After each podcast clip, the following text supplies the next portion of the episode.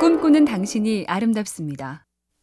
발명왕 에디슨은 숱한 실패에도 좌절하지 않은 걸로 유명한데요. 그렇다고 해서 늘 힘이 저절로 막 나진 않았겠죠? 그럴 때 에디슨은 파생 효과 노트라는 걸 썼답니다. 꿈이 이뤄졌을 때 생겨날 일들을 이렇게 쭉 적는 거죠.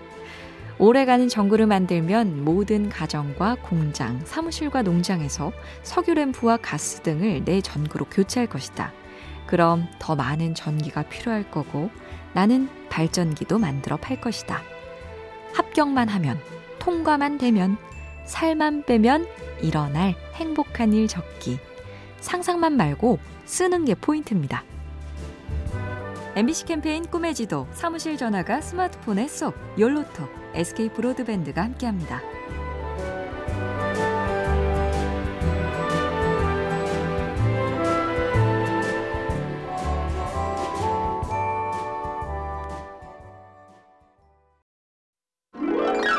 꿈꾸는 당신이 아름답습니다. 사람은 사람에게 거울이죠. 짐 론이란 미국의 유명한 강연가가 했던 말 중에 이런 게 있습니다. 평상시 만나는 사람 다섯 명의 평균치가 당신의 인생이다. 두 가지로 해석되겠죠. 첫째는 유유상종. 나도 결국 이 무리와 비슷한 수준이니 혼자 다른 척, 잘난 척 할 거 없다. 둘째, 진짜 달라지고 싶다면 만나는 사람, 어울리는 무리를 바꾸라. 새해 계획으로 과감한 사람 정리도 나쁘진 않을 텐데요. 그보다 앞순서는 나부터 좋은 사람 되기겠죠. 안 그러면 나부터 정리당할 수 있으니까요. MBC 캠페인 꿈의 지도, 사무실 전화가 스마트폰에 쏙, 열로톡, SK 브로드밴드가 함께합니다.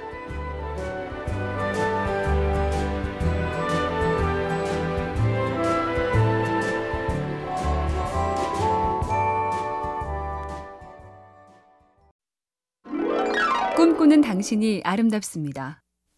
백만장자, 부자들의 행동 특성을 조사한 연구가 꽤 많죠. 그 중에 이런 것도 있습니다. 고소득자일수록 설문조사에 대한 응답 시간이 빠르더라. 업무 관계뿐 아니고 개인적인 이메일도 답신이 빠르고 도움을 받았을 때 감사 편지도 얼른 보내더라. 편지든 문자든 내가 연락했을 때 상대방이 얼른 답을 주면 기분이 좋죠. 설령 거절의 답이라도 빨리 받으면 적어도 내가 무시받는 느낌은 들지 않는다. 상대에게 존중받는 기분 주기. 답만 재빨리 해줘도 반은 성공입니다. MBC 캠페인 꿈의 지도, 사무실 전화가 스마트폰에 쏙, 열로톡, SK 브로드밴드가 함께합니다.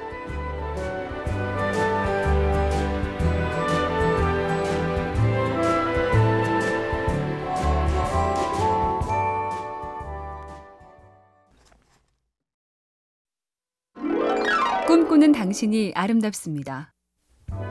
사람은 대개 자신을 과대평가한다. 예를 들면 이런 건데요. 어느 체스 대회에서 참가 선수들의 75%는 자기 점수가 100점 정도 덜 나왔다. 운이 나쁘거나 측정이 잘못됐다고 생각했죠. 그래서 나하고 점수가 비슷한 선수라면 무조건 내가 이긴다고 확신했지만 결과는 그렇지 않았다죠. 그리고 5년 후 실력을 더 닦아서 참가한 그 사람들은 또 똑같이 내 점수가 실제보다 100점 덜 나왔다고 투덜거렸다는데 도대체 내 점수는 언제쯤 제대로 나올까요? 덩달아 찔고 민망한데요? MBC 캠페인 꿈의 지도, 사무실 전화가 스마트폰에 쏙, 열로톡, SK 브로드밴드가 함께합니다.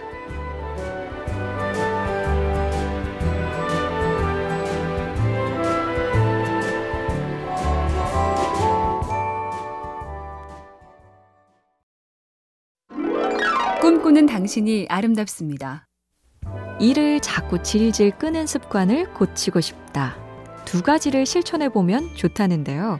첫째는 막연하지 않고 구체적으로 하기입니다. 언제 한번 보자가 아니라 다음 주 월요일에 연락할게.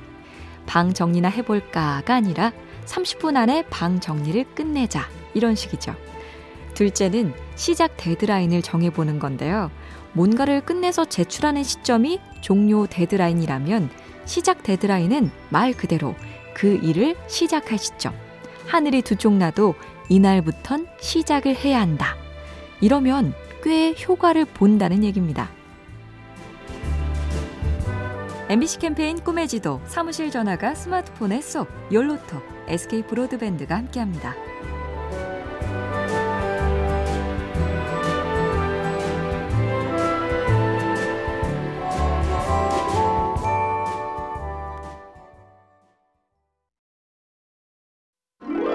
꿈꾸는 당신이 아름답습니다. 아프리카 사막 횡단과 관련된 유명한 얘긴데요. 두 탐험가가 죽을 고생을 하며 사막을 통과한 뒤 그 일을 기념할 것을 남기기로 했죠. 한 사람은 기념비를 세우자, 다른 사람은 우물을 만들자고 했는데 의견 통일이 안 돼서 각자 따로 기념비와 우물을 남겼죠. 오랜 세월이 흐른 뒤 다시 그곳에 가보니 기념비는 모래바람에 휩쓸려 사라졌지만 우물은 여전히 여행자들의 정성으로 잘 사용되고 있더라. 쓸모 있는 것과 없는 것뿐 아니라 나를 위한 것과 남을 위한 것, 그 차이가 컸습니다. MBC 캠페인 꿈의 지도, 사무실 전화가 스마트폰에 쏙, 열로톡, SK 브로드밴드가 함께합니다.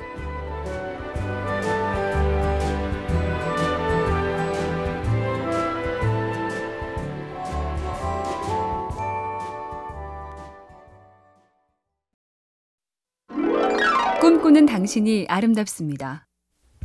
미국에서 오랫동안 진행한 연구인데요. 스트레스 종류에 따른 사망률 차이를 본 겁니다. 첫째는 가족 사별이나 병, 실직 같은 특별한 스트레스 사건. 두 번째는 과중한 업무, 돈 부족, 집안일 같은 일상적인 골칫거리. 이 두 가지를 비교해 봤더니 의외로 특별한 사건보다 일상적인 골칫거리를 만성적으로 경험한 사람들의 사망률이 높더라. 또 하나 중요한 건 그 사람들이 유독 골칫거리가 많았던 게 아니라 똑같은 일을 성격상 더 골치 아프게 여겼다는 거. 요게 핵심 되겠습니다. MBC 캠페인 꿈의 지도, 사무실 전화가 스마트폰에 쏙, 열로톡, SK 브로드밴드가 함께합니다.